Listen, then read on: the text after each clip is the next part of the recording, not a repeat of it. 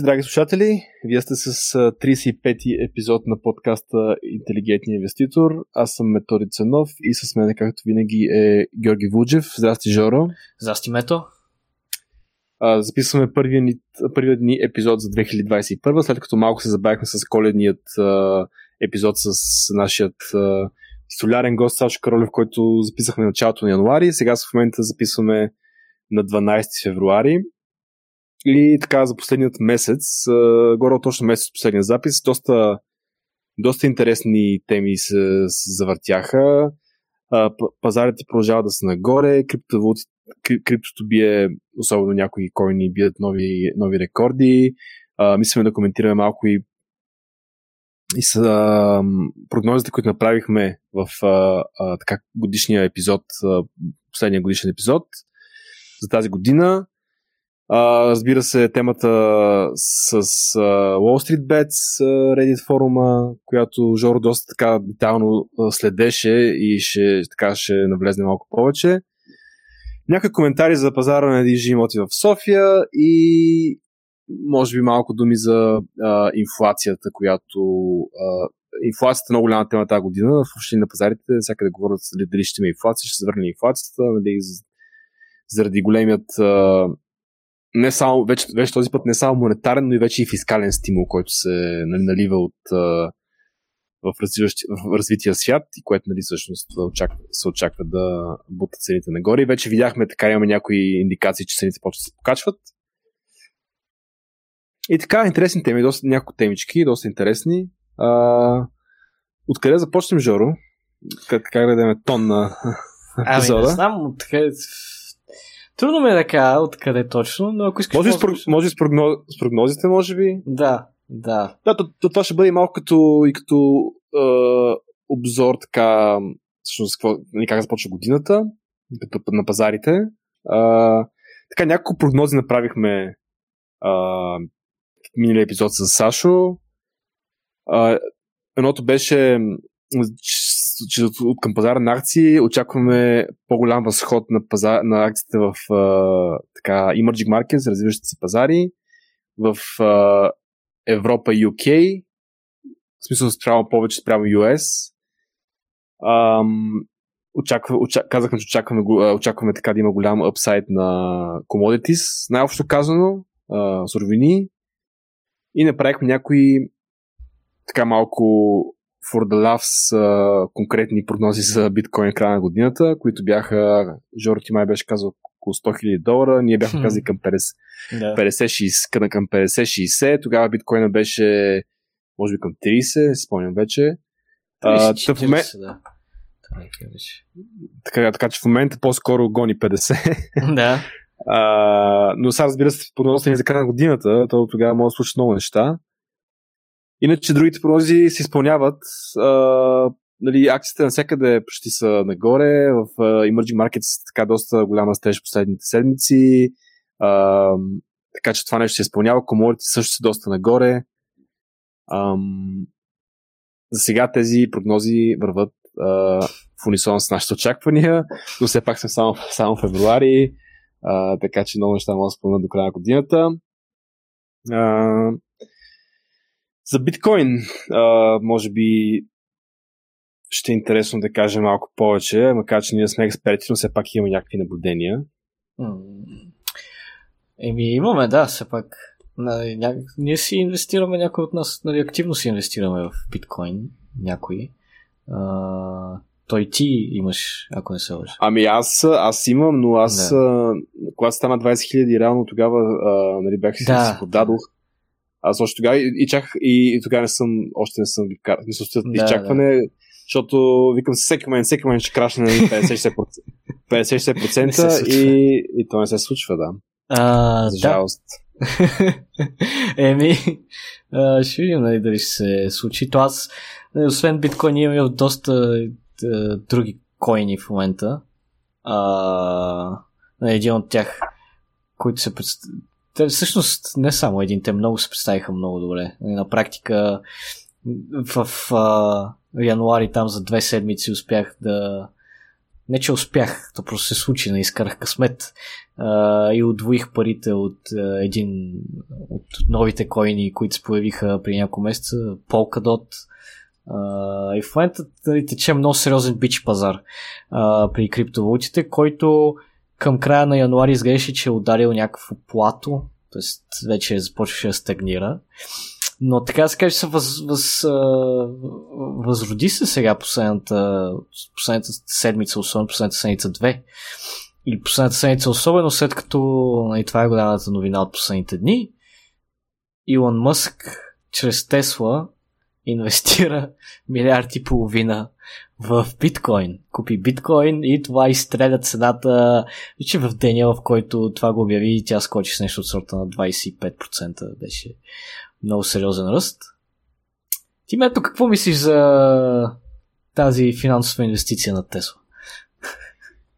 Ами, не знам, Мъск е интересен човек, но за мен е първо, на първо време е абсурдно нали, компания, която произвежда коли да инвестира в биткоин. Нали, това mm-hmm. е нещо като нали, тя, тя реално се превръща в хедж фонд, така. Mm-hmm. А, защото нали, всички знаем, че Тесла всъщност има има, имаше, и предполагам, че още има, защото не съм гледал скоро отчетите, имаше кешфлоу проблем, в смисъл тя разчиташе на пари от инвеститори, за да си поддържа за, за изведнъж нали, компания, която има проблеми с кешфлоу, тъй като е нали, предлага иновативен продукт а, и която всъщност се напечава само заради някакви там а, такива tax credits, заради някакви ниски емисии, от, които получават правителството да инвестира биткоин е, е малко странно. Ми струва, струва се дори не, нали, някаква степен незаконно. Не знам нали, това как, как се гледа от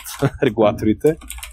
А, нали, това е все едно не знам а, аз сещам за, за този случай 2008-2009 кризата в България, как, как банките бяха набъбнали с много uh, real estate, uh, с много имоти, покрай това, че бяха, нали, много бяха фалирали хора и фирми бяха придобили имоти и те бяха се превърнали, но това е малко нали, посечено обстоятелство, бяха се превърнали в real estate агенции реално. uh, нали, нещо, което не е основния бизнес. Yeah. И тук, тук Мъск инвестира в биткоин това е едното. Другото, което, което така забелязах, че се коментира на пазарите, е, че всъщност нали, Тесла има амбицията да е компания, която е така зелена, смисъл нали, да гони ниски емисии, да е а, така има е много популярен термин ESG compliant, т.е. да нали, това е инвести, инвести, фондовете така все повече и повече гледат да инвестират в компании, които са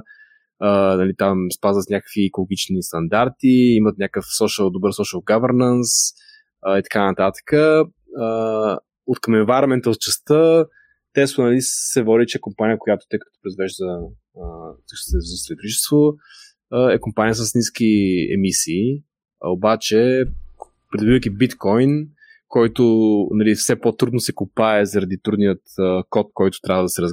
Нали, който трябва да се сметне, а, който се смята от, от компютри, които използват ток, а, който в много големи части на света, където всъщност самите тези компютри се произвеждат от въглища, uh-huh. всъщност така, така по този начин нарушава то, този принцип. И нали, някои фондове май говорят, че могат да излезнат от твоята инвестиция Тесла заради нарушаването на този принцип и вид нарушаването на uh-huh. тия стандарти. А, така че от тази гледна точка е това е интересен ход. Нали, аз не знам, той е а, сега Мъск а, аз не мога да знам точно какво му минава в главата, защото някакъв, като някакъв абсолютен робот, нали, просто прави някакви неща, като някакво нещо извън, извън реалността. А, но всички положения, това, което направи и с Dogecoin, нали, това е другото, което да, е по, да. по-безумно. Но, но а, ако се абстрахираме от това, има и много други такива чисто нали, фундаментални причини биткоин да расте. MasterCard казаха, че почнат да приемат, uh-huh, приемат uh-huh. нали, много други компании, след това нали, там Twitter, нещо там от им каза и той, че ще, ще мисли за плащане на за бонуси заплати. Това е много компании почнаха вече да говорят Точно, за да, да. използването на биткоин така по-масово в и, с, и за изплащане на заплати и бонуси за приемането на, на, на биткоин за тяхните услуги, което всъщност си е фундамент, крайна сметка. Uh-huh, сигурност. А, според мен, първо, самата Тесла и всички компании на Мъск, бих казал в по-широк план,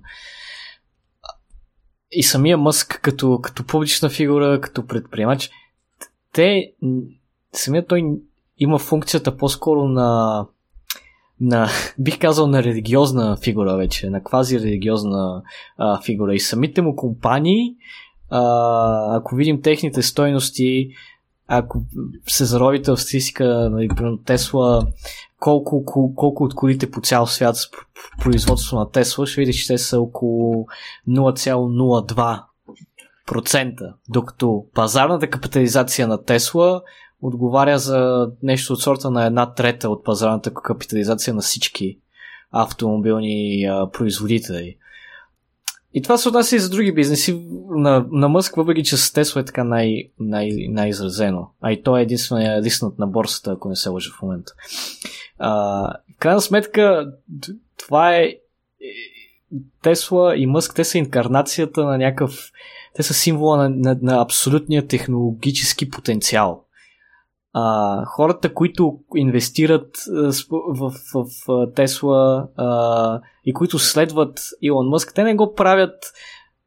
За някои от тях а, го, а, много от тях, разбира се, си мислят, че го правят заради това, че има реална финансова стойност, но истинската причина е, че а, те вярват в самото в самото обещание, в самата перспектива, в самата мечта, която се продава от Мъск. А, и то тази мечта с годините, докато едно време беше сравнително конкретна, значи вече става все по, бих казал до голяма степен размита. Защото Мъск целият му имидж защита просто на това, че той ти продава някакво хипертехнологично а, бъдеще във всеки един аспект. И затова бих казал, че всъщност този ход да купи биткоин от него е много хитър а, и е правилен, всъщност, с оглед на това колко специфичен бизнес модел има, който разчита на такъв, на такъв а, на, на изцяло тренди моментум, за да, за да, за да расте а, пазарния модел и за да растат а, цените на Тесла. Според мен това е правилният ход, защото биткоин и криптовалутите са изключително тренди технология в момента. И самия Мъск, ако иска да продължава да има този имидж на, на технологи... технологичния футуристичен предприемач, който има с главна буква технологичния футуристичен предприемач, ако иска продължи да е символ в този смисъл и да печели дивидендите от това, той трябва да се вкара и в този сектор. Затова, въпреки че не, като финансисти можем да гледаме на тази сделка, на тази покупка на биткоин и си кажем, това е абсолютен нонсенс, какво за Бога прави този човек. Но всъщност, от гледна точка на това, какъв е публичният имидж на Мъск, какъв е публичният имидж на, на, на всички негови начинания, проекти, този, е, този ход е абсолютно, абсолютно правилен, абсолютно, абсолютно логичен.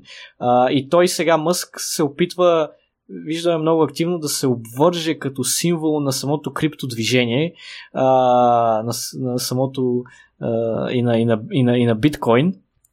И, и, и, и това му се отдава доста успешно.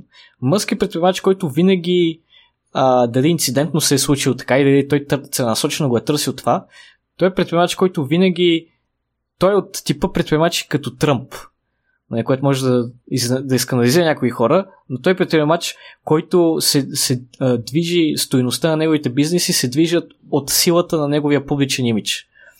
По същия начин който беше и с а, Доналд Тръмп. А, но Мъск бих казал, че е по-добър в това отношение, защото е по-умен от Доналд Тръмп. А, да, аз по този начин гледам на, на тази ситуация.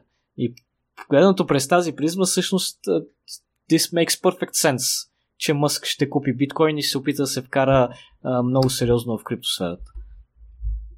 Да, да, абсолютно съм съгласен с това. А, но това, аз споменах, че има и много фундаменти. Това не означава, нали, че и цената в момента е. То, нали, това е цената. 46 нали, хиляди. Никой не, никой, никой не знае колко нали, еквилибриум на цената, но, да. но това, че, нали, това, че има фундамент, означава, че цената в момента е оправдана и че няма да има а, нали, голяма корекция. Аз а, четох, четох, четох сравнително скоро, може би малко след mm-hmm. записа на, на епизода с Сашо, анализ на нашия приятел Боби, а, който управлява крипто хедж фонд. Да. А, и той беше всъщност казал, тогава примерно цената беше 30 и нещо. И, и беше коментирал, че а, на, на, на, на, въобще не изключва корекция от до 80%, но каза, че при това е напълно възможно цената да се качи с много повече. Тоест, mm-hmm. един вид, mm-hmm. един вид булмаркета може да продължи още доста. Да а, но очаква да има при някакъв, с някакъв, при някакъв момент да има голяма корекция от а, между 50 дори до 80%. Да, корекция а... със сигурност ще има един момент. А иначе, докъде ще стигне булмаркета, това никой не може да го предвиди. Абсолютно никой. Аз друг а, коментар, по-скоро в а, линия на това, че което казах, което коментирахме, че аз нали, а, вид изчаквам. Защото много хора знам, че са така. Не, само, не става просто само за биткоин, става просто за много активи. А, мисля, че 2020 беше така доста показателно за това, за хора, които си казаха е, сега ще паднат тези акции, ще си купа, нали, какво също в момента и при биткоин.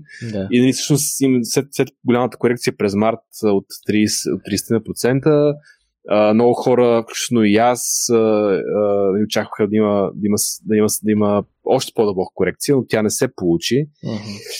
Uh, и, и в този момент, всъщност, когато ти стоиш с кеш и чакваш, чакваш, реално не печелиш.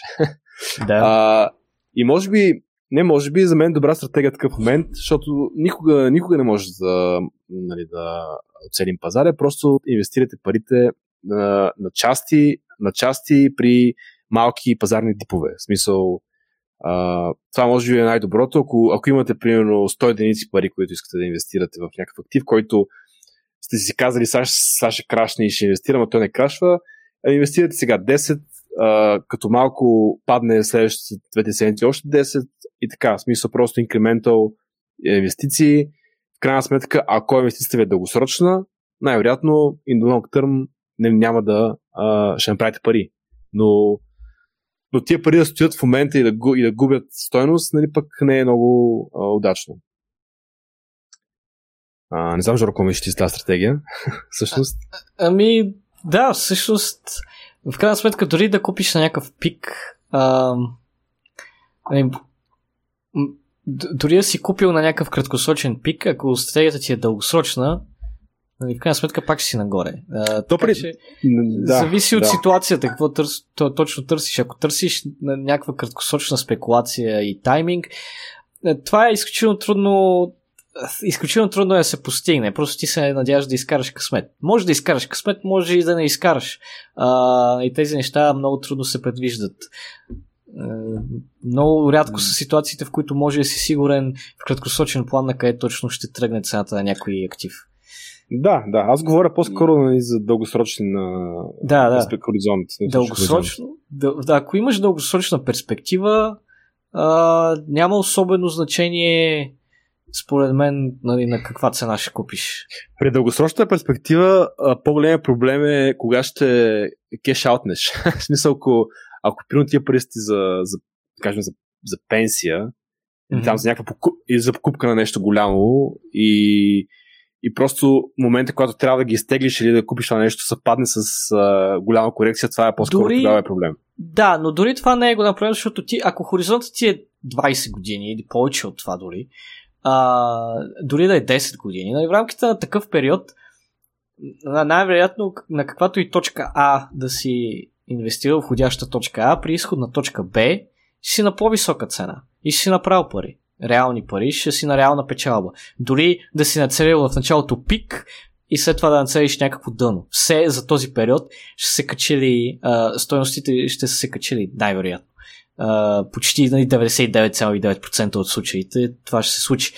Uh, нали, тук, разбира се, някой ще каже, да, да, ама ако се кача в някакъв краткосрочен пик и изляза някакъв краткосрочен uh, такъв uh, на краткосрочно дъно, uh, това няма да е максималната възможна печалба. Тоест, ако можех да го таймна малко по-добре, да вляза примерно малко по-късно или малко по-рано, или да изляза малко по-късно или малко по-рано, ще направя повече пари. Но това е точно пример за така наречено на тая поговорка uh, The perfect is the enemy of the good, защото ти, нали, изчаквайки в началото, пък може нали, никога да не дойде този момент, който чакаш, или пък uh, нали, същото може да се случи и при Uh, когато мислиш кога да излезеш. Нали, както мето ти казваш на нали, миналата година, много хора чакахме. Нали, той аз бях в тази ситуация дълго време, чакаме да, да, да, да има по-сериозна корекция, да паднат още активите, но това не се случва.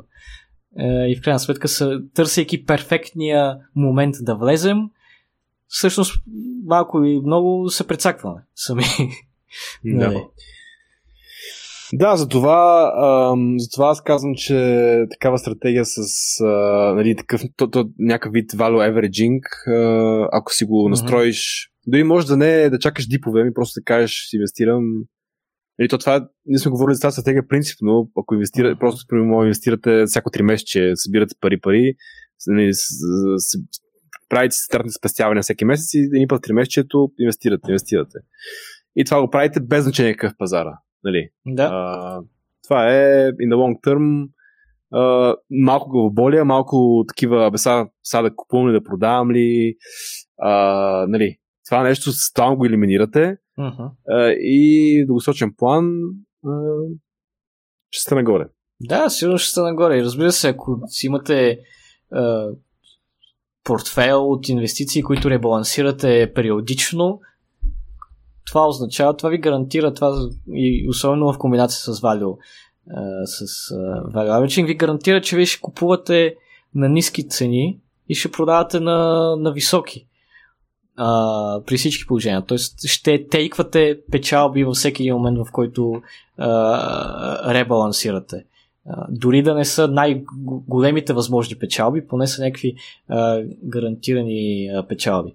Това е проблема с, с начина да се инвестира успешно, и това сме го казали много пъти, е, може би е полезно отново да го повторим, е да имаш консистентна стратегия, ясно определени правила, как ще го правиш, чрез ребалансиране, чрез някаква форма на dollar cost averaging или value averaging и просто следваш тези правила и не се опитваш ти да си страшно много креативен с тайминг на пазара и така, и така нататък. Защото доказано е отново и отново, че начина да, всъщност консистентно да, да максимизираш а, печалбите, които ре, реализираш от инвестициите, е просто да имаш система, да имаш система с правила.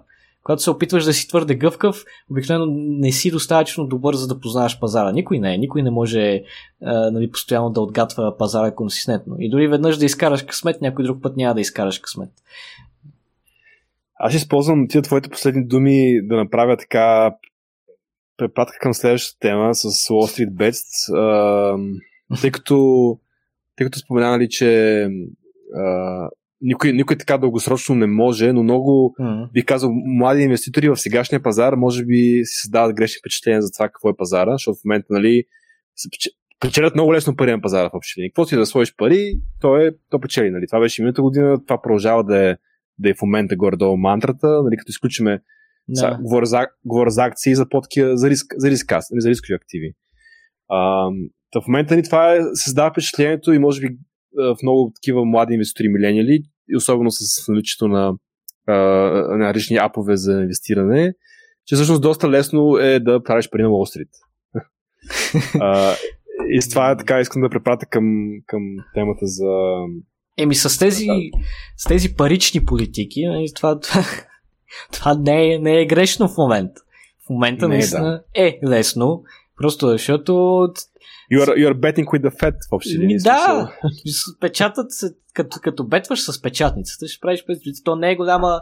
Нали, това е голям, а, голямо извращение, очевидно, е на финансовата система, което то не е от вчера, нали, то се задълбава лека по лека от десетилетия, но сега, така да се каже, избоява на рекордно ниво. Докато Фед печата пари, всичко ще върви нагоре. Нали, ЕЦБ в Европа, нали, японска като Централна банка в Япония и така нататък. Докато се печатат пари, акциите върват нагоре. Това е положението и нали, въпросът е кога ще спрат да, да печатат. По отношение на конкретно историята, защото после ще се върнем на печатането, така да иначе. По отношение на историята с Wall Street Bet, сега там имаше реален аз понеже следях историята много детайли а, и я проучих доста така из основи бих казал а, и доста говорих по нея докато се случва се. Тя вече по-скоро отшумя а, в крайна сметка, особено през последната седмица. Но там имаше напълно реален value read на нещо, което се случваше и на практика един индивидуален инвеститор, който поства в Wall Street Bets. А Wall Street Bets това е един суб- субредит за общност от хора, които са такива или са аматьори, някакви дейтрейдери, аматьори, инвеститори, а, или пък са някои хора, които работят в финансовия сектор и се занимават с такива неща. Всъщност, а, те обменят идеи за трейдове и за инвестиции. И Wall Street Bets по принцип през годините стана много известен, защото аз го следя от края на 2019. А, тогава вече беше станал известен с изключително безумни трейдове, които някои от известните постери там бяха реализирали. А, някои много изключително рискови, изключително спекулативни трейдове, които първоначално някой прави стотици, хиляди или дори милиони от а, а, долари от такива трейдове и след това много бързо ги губи. Има много такива прослути истории от Wall Street Bets на, на легендарни постове там, които в рамките на дни правят стотици хиляди долари или дори милиони долари и след това в рамките на още по-малко време ги губят, защото правят друг малумен трейд. И това е ярка иллюстрация точно на това, което аз казах преди малко. И нали, дори веднъж да нацелиш и да изкараш късмет с а, тайминга, с а, нали, някакъв, някаква спекулация, краткосрочна, която си имал, то всяко инвестиране е спекулация, но не, не всяка спекулация е с еднакво качество ако мога така да се изразя. А, дори веднъж да познаеш такива неща, много, много е лесно по същия начин да сгрешиш. Нали, лесните, тия пари, които се правят лесно, лесно се и губят. И то не защото на теб ти е лесно да ги загубиш, защото не изпитваш един вид емоционална тежест от това, че си изгубил. Ми не, ми просто самия метод, щом лесно си ги изкарал а, чрез хвърляне на чоп едва ли не, или просто някаква много а, мъглява спекулация, той толкова лесно да ги загубиш. Но това, което се случи с, което с акциите на GameStop и с акциите на някои други такива компании, такива мим стокс, както ги нарекоха, е, че там имаше първоначално наистина реален рид, реален прочит на, на стойност от един от а, постерите в Wall Street Bets, който даже му направиха профил в The Wall Street Journal на, на този човек. Той има YouTube акаунт, в който публикува видеа а, с а, финансови, а, с инвестиционни такива съвети, си споделя своя подход и така нататък. Той има value подход, той е value investment и така наречения deep value е неговия подход, при който тър, той търси изключително, изключително подценени а, акции, които са, се гледат като на акции Букук. Тоест на фирми, които някои много хора смятат, че ще фалират, пред фалит, имат много сериозни проблеми и така далеч, като те търси стойност в тях. А, и обикновено тези акции, ако а, прочитът ти е правилен на фундаментите и на дългосрочния потенциал, и познаеш, че тази акция, че тази фирма ще оцелее и ще се възстанови, то тогава наистина може да реализираш много сериозни печали. Говорим да си умножиш парите по сто пъти. в някои случаи. Та той имаше такъв прочит, неговия прочит беше напълно реален. Неговия прочит наистина беше, защото аз погледнах постовете, погледнах свите му видеа, той наистина беше базиран на фундаменти, а, не просто, не е някакъв просто случайен бет или нещо такова. Имаше реален а, сериозен фундаментален анализ. Той, той използва комбинация от фундаментален и технически анализ да си прави а, да си избира, да си подбира акциите, да си подбира инвестициите. А, и той наистина правилно, правилно, напълно правилно беше неговата преценка, че тази акция на GameStop е подценена и е овершортната. А, и даже след като той беше открил тази акция, по-късно Майкъл Бъри, който е един много вече прочут инвеститор, ако сте гледали филма The Big Short, Майкъл Бъри е персонажа на Кристиан Бел. Той е един от хедж фонд менеджерите, които а, успяват да пред, предвидят пазарния срив през 2008 и да направят много сериозни печалби от него. Самия той така за, с, залага дълга позиция в акциите на GameStop, защото и той преценява, че а, са подценени и са в крайна сметка overshortнати. Тоест прекалено много къси позиции има спрямо тях. А, реално в пика на късите позиции съотношението къси позиции към stock float беше 140%. Stock float това е колко налични акции има за търгуване на борсата на съответната фирма. 140% това означава, че в пъти, е, не в пъти, но в, е, нали, е, това е възможно, защото една акция може да се шортне няколко пъти на практика. Е, така го мислете. И бяха преценили правилно е, тези, е, нали, този е, постър от Wall Street Bet, след това и Майкъл Бъри. И след това, особено след като Майкъл Бъри се включи и много други постъри от Wall Street Bet започнаха да се включват. И това в рамките на есента, на есените месеци, особено през ноември, през декември, цената на GameStop започна много сериозно да расте. И растейки с всичките тези къси позиции, които има срещу, срещу тази акция, се създаде потенциал от това, което се нарича short squeeze. и short squeeze се случва когато имаш страшно много, когато има толкова много къси позиции, цената расте и дойде момента, в който тези къси позиции трябва да бъдат закрити, а, за да се спрат загубите по тях, поради ръста в цената. Тогава имаш момент на сквиз, на изтискване на късите позиции, защото и се нарича изтискване, защото късите позиции за да бъдат затворени трябва да се купят акции и да се върнат на тези, от които са били заети, за да се реализира съответната къса позиция. И когато се случва това, това бута цената още по-нагоре. И става лавинообразен ефект. Лавинообразен ефект, който води до... Той изстрелва цената на съответните акции страшно много. И нали, точно това се случи. А, имаше в крайна сметка не беше толкова мащабен този short squeeze, колкото много хора очакваха, но се случи нали, в последната седмица на януари. Имаше огромен скок в цената в рамките на дни и часове а, понякога. А, и именно в тези дни, последните дни на януари, то това стана много сериозна история по медиите. Страшно много хора, а, които до тогава нямаха нищо общо с Wall Street Bets, влязоха в Wall Street Bets, почнаха да съдят събрейта, те купиха акции на GameStop. Wall Street Bets, членската му база нарасна от примерно първоначално колко беше, милиони нещо си до 9, 8-9 милиона, а, някакъв абсурден растеж с рамките на две седмици.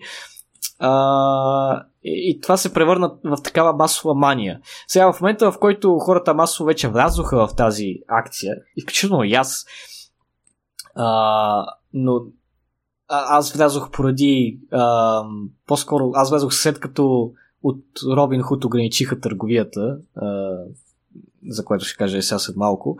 А, към момента, в който други то масово започнаха да влизат хора, след като бяха видяли в медиите, а, очевидно вече е към този етап, че не е имало много печалба, която е можело да се реализира към този момент, ако въобще большинството от, большинството от тези хора не са направили очевидно а, никакви пари от това.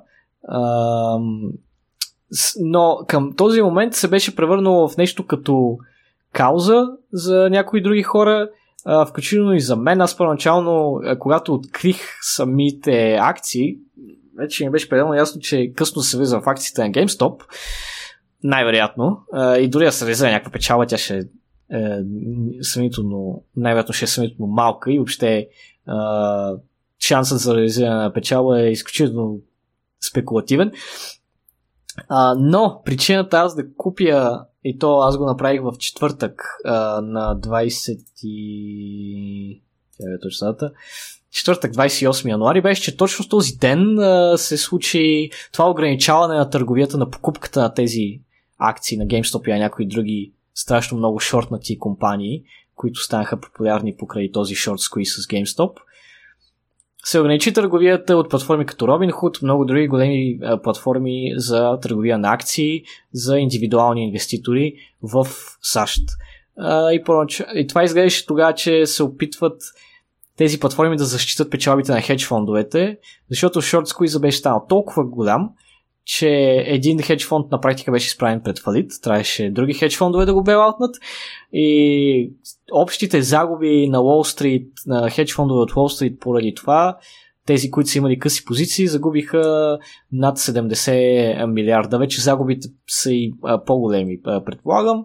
Кажете ги, около 100 милиарда са загубени.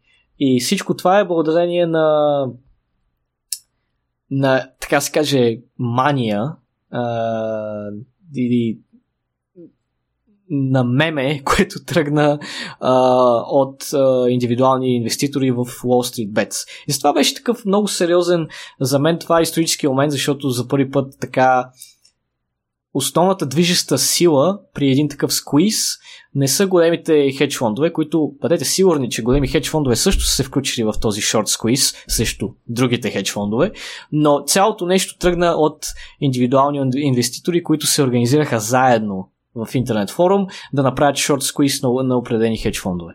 Което е исторически момент а, наистина и за първи път се случва нещо подобно в такъв мащаб. Та затова, когато се случи това ограничаване на търговията, и аз така купих а, а, акции, които са на огромна загуба в момента. А, аз все още не съм ги продал, впрочем. А, няма и на мен също да ги продавам, защото е безсмислено към този етап да ги продавам. А, но това, кое, което в крайна сметка се разбра, че се е случило с платформи като Robinhood, е, че те а, не, не са го направили толкова, защото се, се опитвали да защитат печалбите на определени хедж фондове, ами самите платформи са били изправени пред а, риск от несъстоятелност. А, защото при толкова голяма волатилност на цената на тези акции се вдигат изискванията за ликвидност за тези платформи, които търгуват с тях, изискванията, които се поставят от клиринг хаусовете, от, реално от тези финансови къщи, които изпълняват, така да се каже, физическата размяна на съответните uh, securities, съответните активи. Uh, и, по, и тези изисквания се вдигнаха поради огромната волатилност и поради огромния риск от реализирането на някакви uh, загуби в краткосрочен план, което доведе до това, че платформи като Robinhood не можеха да покрият тези изисквания за ликвидност и в ситуация, в която, в която те не могат да ги покрият тези изисквания, а, те са изправени пред несъстоятелност и затова, за да не трябва да покриват тези огромни изисквания, те просто ограничиха търговията. Това е което се случи, а, което е забележително, защото това означава, че някакви а, нали, а, някакъв субредит е успял за мал... е, да изправи пред е, колапс финансови платформи, освен че е струвал нали, десетки милиарди на хедж фондове. Значи не, са много антифраджайл тези, Моля? тези не са много антифраджайл тези платформи. Не са антифраджайл въобще и те отнесоха много сериозна критика от някои други такива инвеститори и финансови експерти, защото в крайна сметка с това си решение а, това решение струва м- страшно много пари, говорим за е, милиарди най-вероятно, в потенциални нереализирани печалби на клиентите на Robinhood. Вие ако сте, ако сте индивидуален инвеститор, който използва Robinhood, който е искал да купи GameStop в този ден, или който е държал GameStop, ако действията на Robinhood, както се и случи, водят до спад в цената на този актив, вие правите загуби, реализирате загуби, ако държите този актив, заради това, че Robinhood и други такива платформи не могат да, да си покрият изискванията за, за ликвидност. Което очевидно е правен казус. Има дела, които е, беше обявено, че ще има class action lawsuits срещу Robinhood и срещу, най-вероятно ще има и срещу други платформи в тази връзка. Та ще се види нали, докъде ще стигнат тези дела, дали ще има резултат от тях, но сигурно се проблем. И със сигурност а, трябва да ни накара по-сериозно се замислим за това как функционират тези платформи, а, освен това как функционират и хедж фондовете, а, но тези платформи за сигурност, защото в крайна сметка все повече и повече хора разчитат на тези low-cost платформи за търговия, се оказва сега, че те могат да са много крехки. Да. Ам, аз обаче не, не, не признавам, че това наистина е някакъв много исторически момент, но не мисля, че а, това, това ще да е някакъв вид нов тласък на пазара и от тук нататък се едно ритейл, ритейл инвеститорите ще могат, когато си решат да местят цената на някакъв актив. О, да. Това е необичайно от... по-скоро. Едва по-скоро не може всеки път да се случва. Е... Да. да, за мен това е one-off. Uh, нали, видяхме го първо от... Uh, нали, имаше така... Като стана тази GameStop, нали, казаха сега е време за среброто. Нали, то е... Не се случи, over, да. Просто, просто пазар на сребро е uh, нали, хиляди пъти по-висок от този, uh, нали, примерно този на пазар на сребро е там в трилиони или долари, ако не се лъжа, той е много, много по-голям от пазара на е, някаква акция, някаква компания, която продава игри. Uh, и съответно там това за да стане трябва наистина много така синхронизирано обединено действие на инвеститори да, нали, за да стане, което е почти невъзможно. Mm-hmm. Тоест, тоест това може да стане такива малки компании с малък uh, флоут и малък, малка капитализация, нали, действително малка. И другото, което е все пак хедж фондовете, това е тяхната работа. Те, те, ще, те ще се научат как да реагират на такива ситуации по-добре в бъдеще, със сигурност. Най-вероятно. смисъл, this is their game. Не може, смисъл, тук нали, те, те ги хванаха, така да се каже, off guard, а, обаче те са, те са доста приспособими, а, с добро или за лошо, те пак това им е работата. И... Сега, тук нали... зависи много как се приспособят. Ако се приспособят като, например, станат по-внимателни в, в, свое, в заемането на къси позиции, това е супер. Това е супер, това е положително развитие и на практика цялото това движение, ако можем така го наречем, което застана зад акциите на GameStop от Wall Street Bets, то така ще си изпълни целта, защото в крайна сметка фундаменталната финансова цел е да се коригира един, е, една неоправдана финансова позиция на хедж фондовете. Ако те станат по-внимателни и не предприемат вече такива, или поне не толкова много подобни позиции, това ще е супер. Това е позитивно развитие. Проблемно ще е, ако те ще се научат или ще измислят начин чрез лобиране или чрез подкупване съответно на финансови регулатори, на политици, да си изградят една по-сигурна среда, регулаторна, която ги защитава именно от такива корекции на тяхното неадекватно поведение. Това би било проблем. Ами те ще го направят. да, това е, да, ако, ако направят това, това вече ще е проблем. В, просто в такъв, ли, в такъв пазар винаги лобизма е за големите, защото те са организирани и те имат средства да го правят. А, малки инвеститор, какво ще съберат от Wall Street Bets, ще направят асоциации и ще ходят да обират в Вашингтон ли? Как, как ще стане? не, да. не, не, действа, не действа така а, нещата. То това и, между другото, го наблюдахме в, на, в наша, за нашия бизнес, който ние с тебе работим, финанс, финансово економически ресърч, нали, там регулациите, когато се приемат, нали, имаше една голяма регулация при няколко години, когато се прие и тя беше нали, уж да запази малките като нас, но всъщност mm-hmm. банките са най-печеливши но, но то това е ясно, защото банките имат убисти, а ние нямаме убисти, нали? Да. Или ако, а, ако винаги... говорим за някои други, е, нали, Мифит 2. да, за Мифит 2 говоря, точно да, за да. Частта, частта за ресърча, която всъщност да. трябваше да, да удари банките, обаче в крайна сметка не ги е ударило, но това не е нещо, което трябва да ни отчудва, нали? Смисъл, mm. По-скоро ме отчудва наивността на хората, които си мислеха, че това така ще стане. А, нали? А, но другото, което иска да спомена тук интересното е, нали, че този парадокс, че нали, тази, а, този казус с GameStop се превърка с някаква така, нали, а, как да нарека, класова борба срещу хедж фондовете, срещу лошите пари на Уолл Стрит. Обаче а, тази борба се проведе през платформа, която всъщност печели пари, като продава Това е така. информация, информация на тези, на тези фондове. И това цялото е някакъв много голям такъв е, парадокс. И не знам дали хората, които използват Robinhood, напълно всички са наясно с това, нали, как печели тази платформа, или просто наивно пак гледат на нещата на, на цялото нещо, че всъщност трейда е безплатен, но ще не се замислят как печелят пари тези платформи. А, то, между другото, дори и големите нали, брокери, които имат пари за трейдване, все още някои, или там пари за а, ли, смисъл, парите за липса на активно трейдване, които брокерите имат, е именно да. така индикация, че всъщност ти трябва да трейдваш, за да можеш да продават тази информация на фондовете. Нали?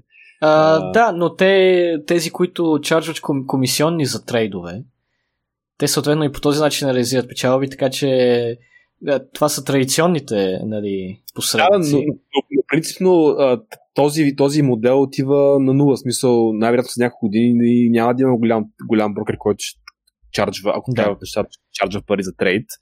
Нали, просто те намират други канали. За... Да, въпреки че аз още си седа нали, при такъв, който чарджва пари за трейд. А, до някъде. А, да, да. До някъде по тези причини, а до някъде, че всъщност е доста досадно да си прехвърляш парите от а, един в друг.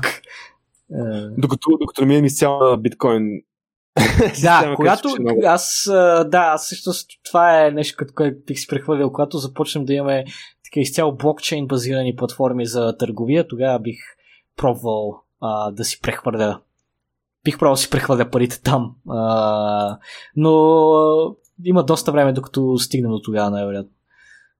Да.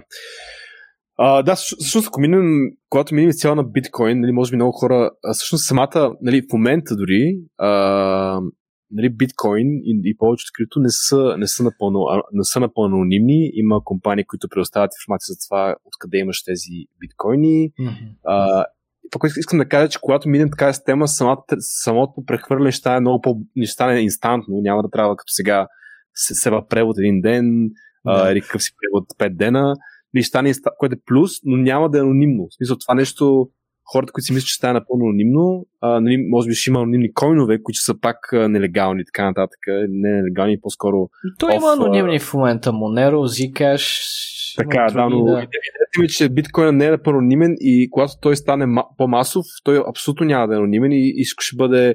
Нали, най- това, което примерно компании, които работят и с биткоин и с фиат, а, те за да приемат едни биткоин пари, те пак искат от своите клиенти а, така е процедурата, а, искат процес, който удостоверява източника на тия пари, uh-huh. нали, заплата, активи и така нататък. И това, е, и това е цялата инфраструктура така обвързана, че те за да могат да работят примерно с MasterCard или с други а, провайдери и други компании, те трябва да имат такъв процес. Тоест има такъв а, а, вид, до някакъв, някакъв степен self-regulation натиск да има такъв процес на удостоверяване на парите а, нали, против а, и така нали, да, се, да се гони това да няма пране на пари. Така че а, нали, самата анонимност няма никога да бъде няма да бъде напълна, а, но пък самото инстантно преминаване на парите е голям плюс, нали, смисъл. Това е и самите транзакции, разбира се, които ще са, се очаква да станат много по-низки и съответно да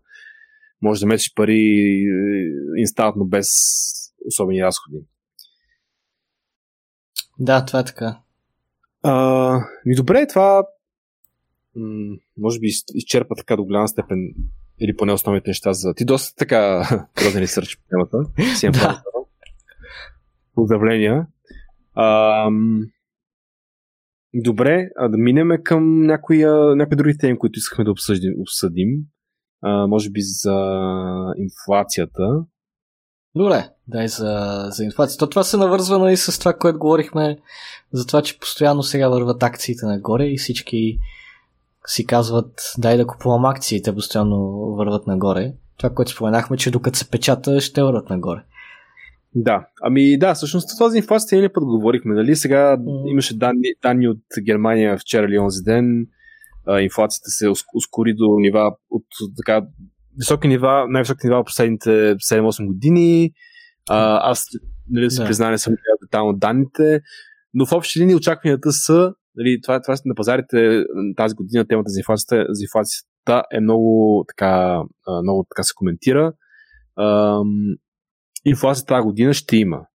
Нали, по-скоро тук въпросът е дали каква ще бъде инфлацията, защото аз, доколкото разбирам от очакванията, тя по-скоро да а, не да бъде в рамките на, говорим за разви, развития свят по-скоро, а, да бъде в рамките на 3-4%, което е високо за стандартите на последните години.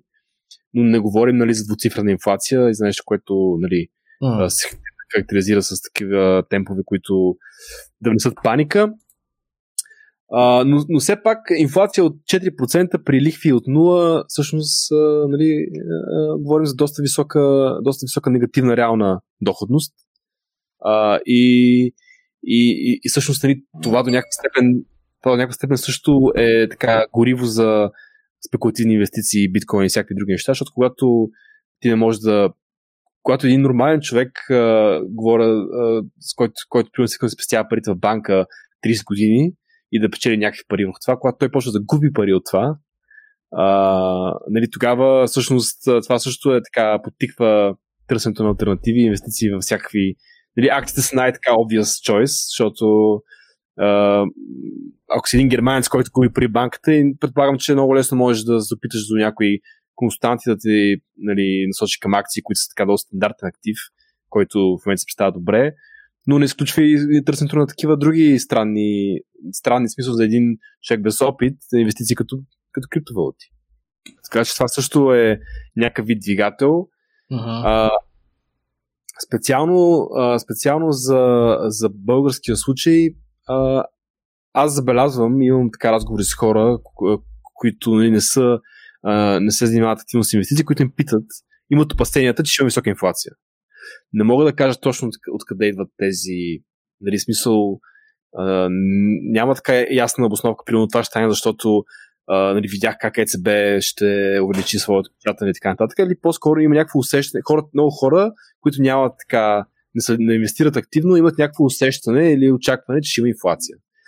А, и съответно те казват сега, парите ми са в банка, имам, голям, имам, имам някакви пари в банка, не мога да стоя там, ще има инфлация, ще се обесценят, ще ги загубя. Нали? А, или, пък другото, или пък другото е а, да не стане като 97 да ни, да ни елиминират спестяванията. а, да, но не. А, да.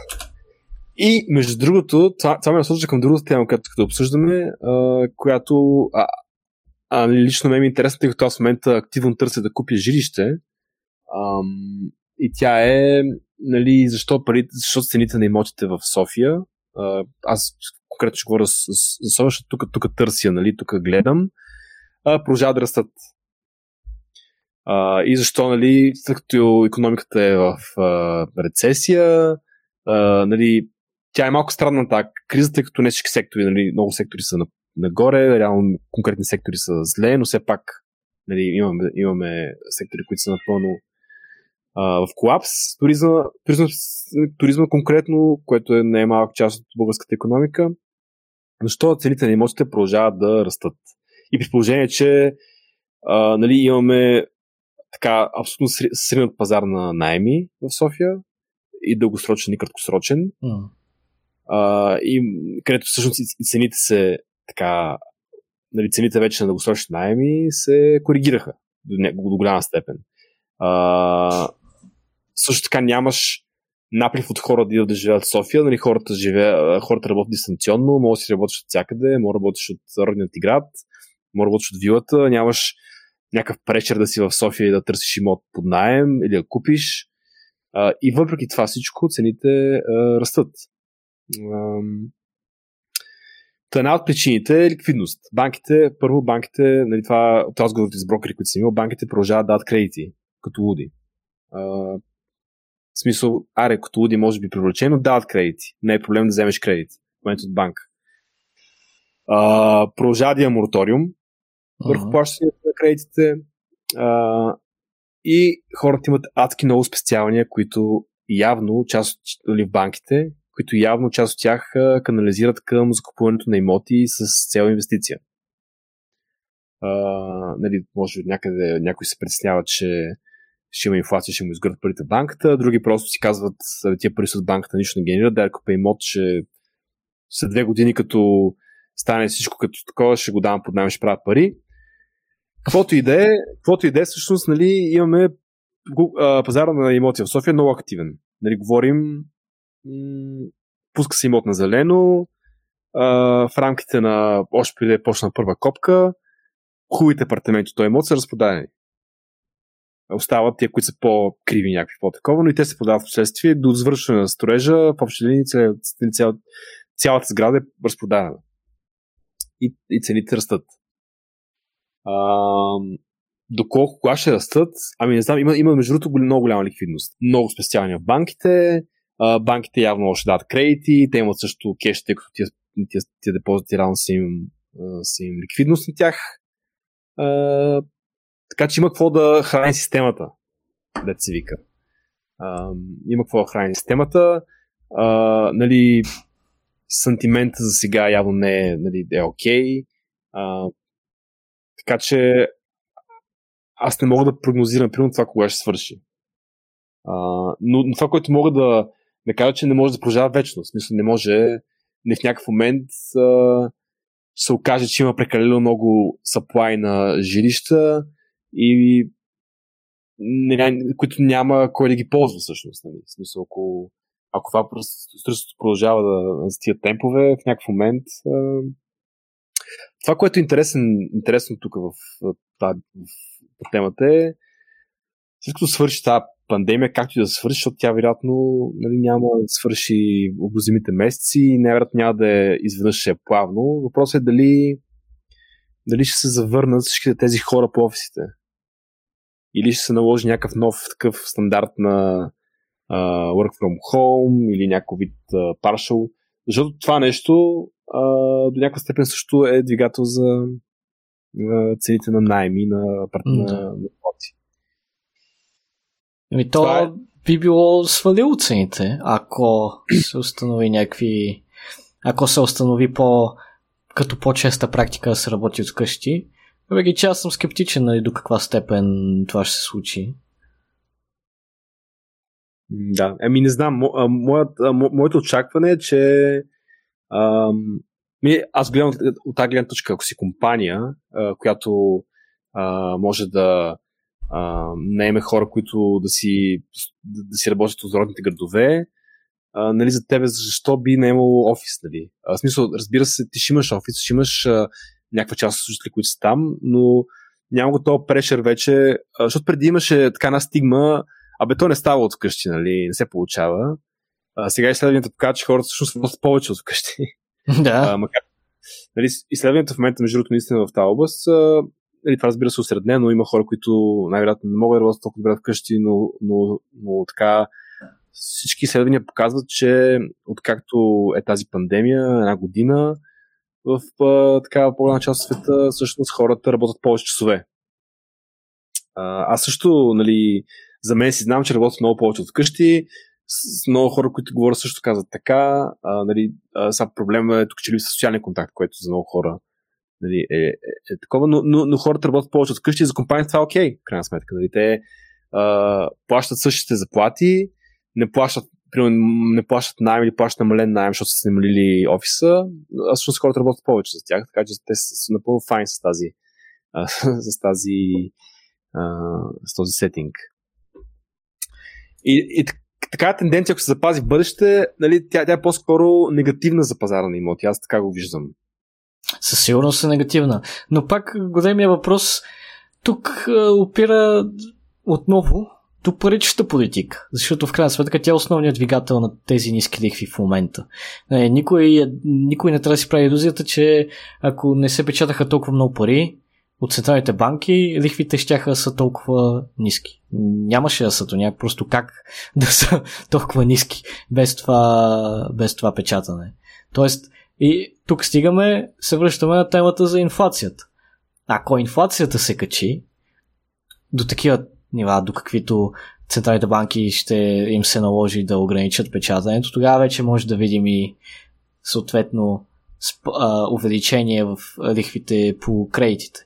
А, но докато това не се случи, самите лихви най-вероятно си остават същите. Сега има, разбира се, и другата страна на цялото това уравнение, която ти спомена с това, че колкото и дълго време лихвите стоят толкова ниски, ми то в един момент нали, то просто няма да има търсене. Ти колкото и пари да, да вкараш, и то има някакъв определен лимит, до който най-вероятно може да се може да се строи и да има търсене за тези за тези нови имоти. Дори лихвите по ипотечните кредити са 0%. В смисъл, какво всеки човек си купи 5 имота. Ли?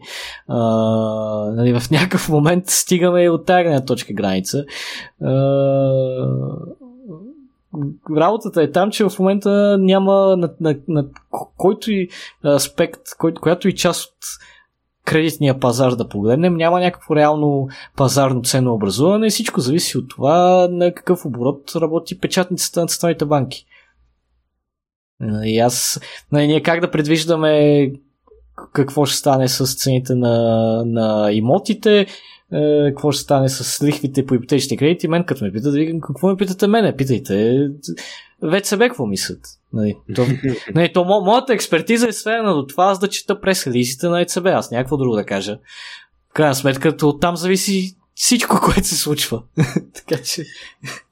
Да, еми дай, ем, сега разбира си малко а, история, история на различни имотни пазари също не, а, а, не е от а, така, от значение. Примерно аз точно днес четох една статия за, за балона в, в Япония на недвижими имоти, който нали, започва началото на 90-те години. А, там пука се а, след 20-те години май се пука. А, цените на имотите всъщност нали, пара с 50% от а, своя пик, който е стигнал а, значи той аз не, всъщност пика, болна се пука ми, че 90-те години, значи почва преди това болна се надува, пука се 90-те. Да. цените на имотите падат постепенно много години, падат, падат, падат, падат. 2010 от 2010 до сега цените не са мръднали. Значи те стоят в плато. Тоест, нали, това е оказано с гледна точка на това, че много хора казват, е да, бе, деца, нали, може да е високи цените, но ако купя, нали, in the long term, цените се ще са по-високи. Uh-huh. Сега, за България може и така да е в, да са в този период на, на развитие все още, но това не е така принципно, защото, примерно, ето имате да. Япония или, примерно, такъв балон, който е толкова надут, че цените а, от 2010 не са мръднали. Тоест, те стигат някакво а, някакъв еквилибриум там 2010 или както го нарека, някакво плато uh-huh. и не мърдат. Uh-huh. Еми тук голям фактор е какво се случва с населението. Особено в конкретния местен имотен пазар, дали продължава да има ръст на населението. И uh, държави, които претърпяват uh, някакъв процес на сериозна урбанизация, какъвто uh, ние в България все още продължаваме до някаква степен да претърпяваме, т.е. населението на София, ако не се лъжа, все още расте, въпреки че населението на България като цяло спада. А, това, докато расте населението на София, ще има от тази гледна точка а, някакъв натиск на пазара за имоти и ще има прилив на, на ново търсене. Разбира се, този прилив а, е на цената на това, че някъде другаде в България имотите, цените на имотите падат. Нали? Очевидно на много места из провинцията, такива по-малки населени места, села, очевидно по-малки градове, там най-вероятно всъщност цените на имотите в повече случаи падат през последните 10-20 години. Да. А, друг пример, който исках да дам, пак с Япония, е техният а, пазар на акции, който а, също стига пика си той, защото един същи балон спука 90-те години началото а, mm-hmm. там и после цените падат, падат, падат, падат, падат и всъщност а, а, чак а, 2012-13 започват нещо като нов такъв дълго, дълго, дългосрочен а, а, бичи пазар. Тоест имаме от 90-та до 2012 имаме спад. Постоянен, постепенен. Тоест този, този спад не е постоянен. Той има нали, различни нива, а, пада, дига се леко пада, но в, в общи линии, а, ако човек е инвестирал някъде около пика на, на този пазар 90-те години, той все още а, нали, си държи парите, все още не си е върнал всъщност стоеността на тези, тази инвестиция. А, това е от гледна точка също, че нали, има и пазари, които по-трудно се връщали, които може нали, да не се върнат скоро. Нито в момента а, а, а Япония през цялото това време всъщност а, нали, а, има много така агресивна и фискална и монетарна политика. Uh-huh. Въпреки това, нали, пазара е в, по-скоро в корекция през цялото време. А, то това по-скоро предупреждение да не стане така и тук, нали, в Штатите и в Европа с пазара на акции, да не стане някакво такова голям, голям ръст сега и после... Ами да, ние 20... сме си говорили за това, нали, за риска от стагнация. Да. 30 години пазар, нали, който е такъв а, надолу и леко страни. Първо надолу, след това настрани. А, да, ние това сме си говорили в много от предишните епизоди, особено през миналата година, какъв е риска от някаква японизация в Европа особено. и със сигурност го има и със сигурност е съществен, то реално сценариите за излизане от настоящата ситуация са два. Или ще има някаква значителна инфлация, която ще доведе до, а, до съкръщаване на печатането на пари и съответно ще доведе до някаква след това значителна а, корекция на финансовите пазари. Или а, ако пък нямаш такава ескалация на инфлацията, по-скоро в един момент най ще влезем в период на стагнация. Не трябва да се заблуждаваме, че е възможно настоящите нива на растеж на акциите, особено в периоди на криза, и не само на акциите, на всеки други активи, имоти и подобни, да продължават да са толкова големи безкрайно. И това просто е, няма как да стане. А, или едното, или другото ще се случи а, от тези два сценария, които описах. Да, абсолютно. Въпросът е къде сме в цикъла. Това е, това е въпрос за е, ми, никой няма идея. Нали? Ние, ние не се представяме, че имаме нали, ясна представа. Ние, ние си разсъждаваме, ама ако, ако някой има идея, то този човек е бъдещ не милиардер, ами трилионер. Може да стане, ако бетне по правилния начин, на цели тайминга, защото знае къде сме в цикъла, наистина това е възможно за големи печалби. Да. Еми, добре. Ами добре, и така с тази песимистична нотка да завършим този обзорен епизод. Песимистична нотка, въпреки оптимистичните настроения на пазарите.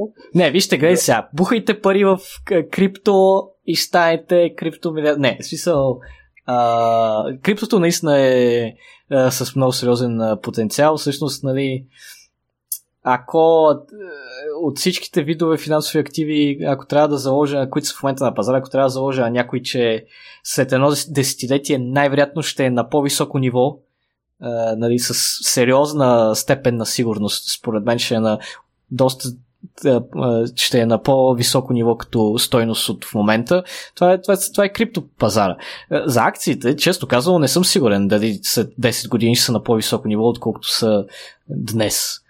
За там те и в момента са на исторически наценени нива и Проблемът по-скоро при криптото е, че не знаеш 10 години дали няма да има нещо друго ново, което да го измести като, нали, защото проблемът при такива нови технологии uh-huh. е, че ти не можеш, защото за акциите ти знаеш, че те компании, голяма част от тях, или дори ако инвестираш в индекс, ни то индекс се сменя, някои компании и си отиват, uh-huh. други, други идват, но знаеш, че тези компании ще ги има и ще търгуват.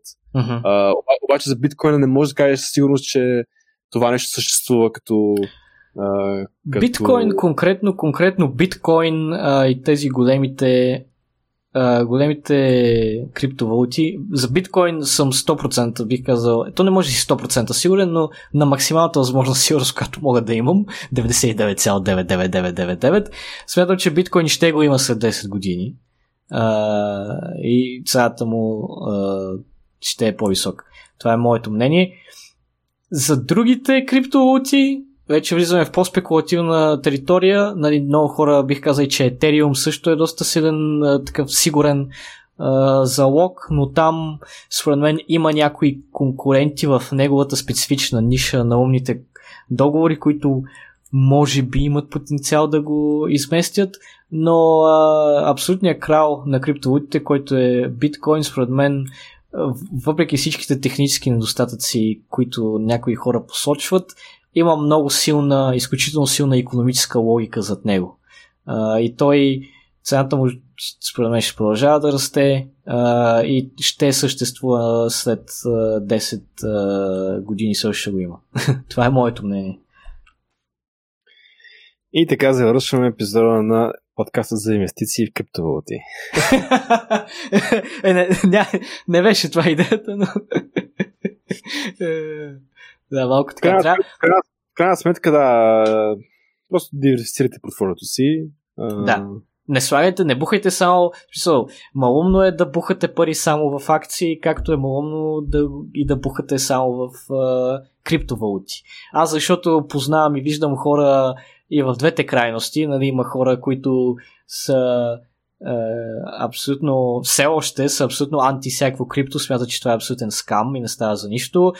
Има хора в другата крайност, които смятат, че всичко, което не е крипто, е абсолютен скам и не става за нищо. нали, и двете позиции за мен са абсолютно глупави. нали, един разумният инвеститор, както обичаме да повтаряме тази клиширана вече фраза от нас, а, той има пари и в, и в, и в, и в двете. А, и не само в двете, и в други неща също така.